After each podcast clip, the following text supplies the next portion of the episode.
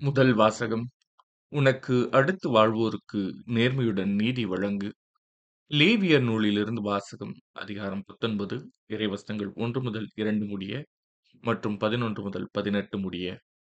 ஆண்டவர் மோசையிடம் கூறியது நீ இஸ்ரேல் மக்களிடம் கூற வேண்டியது தூயோராயிருங்கள். ஏனெனில் உங்கள் கடவுளும் ஆண்டவருமாகிய நான் தூயவர். களவு செய்யாமலும் பொய் சொல்லாமலும் ஒருவரை ஒருவர் வஞ்சியாமலும் என் பெயரால் பொய்யானையிட்டு உங்கள் கடவுளின் பெயருக்கு இழுக்கு ஏற்படுத்தாமலும் இருங்கள். நான் ஆண்டவர். அடுத்திருப்பவரை ஒடுக்கவோ அவருக்குரியதை கொள்ளையிடவோ வேண்டாம். வேலையாள்களின் கூலி விடியும் வரை உன்னிடம் இருத்தல் ஆகாது. காது கேளாதோரை சபிக்காதே. பார்வையற்றோரை இடறச் செய்யாதே. உன் கடவுளுக்கு அஞ்சி நட. நான் ஆண்டவர். தீர்ப்பிடுகையில் அநீதி இழைக்காதே சிறியோர் பெரியோர் என முகம் பாராது. உனக்கு அடுத்து வாழ்வோருக்கு நேர்மையுடன் நீதி வழங்கு. உன் இனத்தாருள் புறங்கூறித் திரியாதே. உனக்கு அடுத்து வாழ்வோரின் குருதிப்பழிக்கு காரணமாகாதே. நான் ஆண்டவர். உன் சகோதரரை உன் உள்ளத்தில் பகைக்காதே. உனக்கு அடுத்தவர் பாவம் செய்யாதபடி அவரை கடிந்து கொள் பழிக்கு பழியென உன் இனத்தார் மேல் காழ்ப்பு கொள்ளாதே உன் மீது நீ அன்பு கூறுவது போல் உனக்கு அடுத்திருப்பவர் மீதும் அன்பு கூறுவாயாக. நான் ஆண்டவர். இது ஆண்டவரின் அருள்வாக்கு. இறைவா உமக்கு நன்றி. நற்செய்தி வாசகம். மிகச் சிறியோராகிய என் சகோதரர் சகோதரிகளுள் ஒருவருக்கு நீங்கள் செய்ததெல்லாம் எனக்கே செய்தீர்கள். மத்திய எழுதிய தூய நற்செய்தியிலிருந்து வாசகம் அதிகாரம் இருபத்தைந்து இறைவசனங்கள் முப்பத்தி ஒன்று முதல் நாற்பத்தி ஆறு முடிய அக்காலத்தில் இயேசு தம் சீடர்களை நோக்கி கூறியது மானதுதர் அனைவரும் புடைசூழ மானிட மகன் மாட்சியுடன் வரும்போது தம் மாட்சிமிகு அரியணையில் வீற்றிருப்பார். எல்லா மக்களினத்தாரும் அவர் முன்னிலையில் ஒன்று கூட்டப்படுவர்.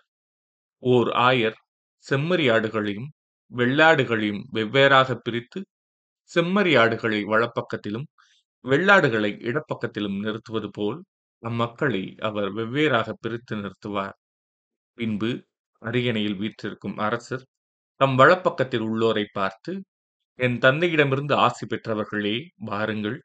உலகம் தோன்றியது முதல் உங்களுக்காக ஏற்பாடு செய்யப்பட்டிருக்கும் ஆட்சியை உரிமை பேராக பெற்றுக்கொள்ளுங்கள். ஏனெனில் நான் பசியாயிருந்தேன் நீங்கள் உணவு கொடுத்தீர்கள். தாகமாயிருந்தேன் என் தாகத்தை தணித்தீர்கள். அந்நியனாக இருந்தேன். என்னை ஏற்றுக்கொண்டீர்கள். நான் ஆடையின்றி இருந்தேன். நீங்கள் எனக்கு ஆடை அணிவித்தீர்கள். நோயுற்றிருந்தேன். என்னை கவனித்துக் கொண்டீர்கள். சிறையில் இருந்தேன். என்னை தேடி வந்தீர்கள் என்பார். அதற்கு நேர்மையாளர்கள் ஆண்டவரே எப்பொழுது உம்மை பசியுள்ளவராக கண்டு உணவளித்தோம்? அல்லது தாகமுள்ளவராக கண்டு உமது தாகத்தை தணித்தோம்? எப்பொழுது உம்மை அந்நியராக ஏற்றுக்கொண்டோம்? அல்லது ஆடை இல்லாதவராக கண்டு ஆடை அணிவித்தோம் எப்பொழுது நோயுற்றவராக அல்லது சிறையில் இருக்க கண்டு உம்மை தேடி வந்தோம் என்று கேட்பார்கள். அதற்கு அரசர் மிகச் சிறியோராகிய என் சகோதரர் சகோதரிகளுள் ஒருவருக்கு நீங்கள் செய்ததையெல்லாம் எனக்கே செய்தீர்கள் என உறுதியாக உங்களுக்கு சொல்கிறேன் என பதிலளிப்பார்.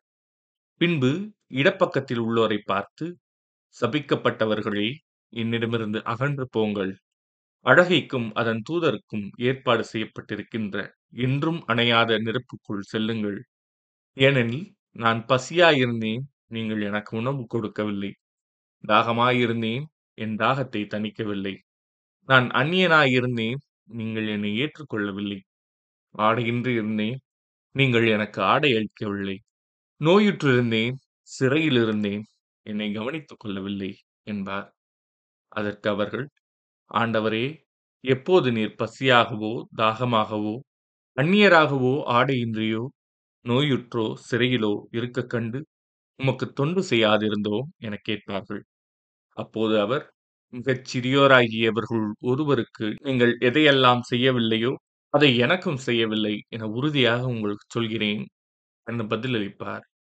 இவர்கள் முடிவில்லா தண்டனை அடையவும் நேர்மையாளர்கள் நிலைவாழ்வு பெறவும் செல்வார்கள். இது ஆண்டவரின் அருள்வாக்கு. கிறிஸ்துவே உமக்கு புகழ்.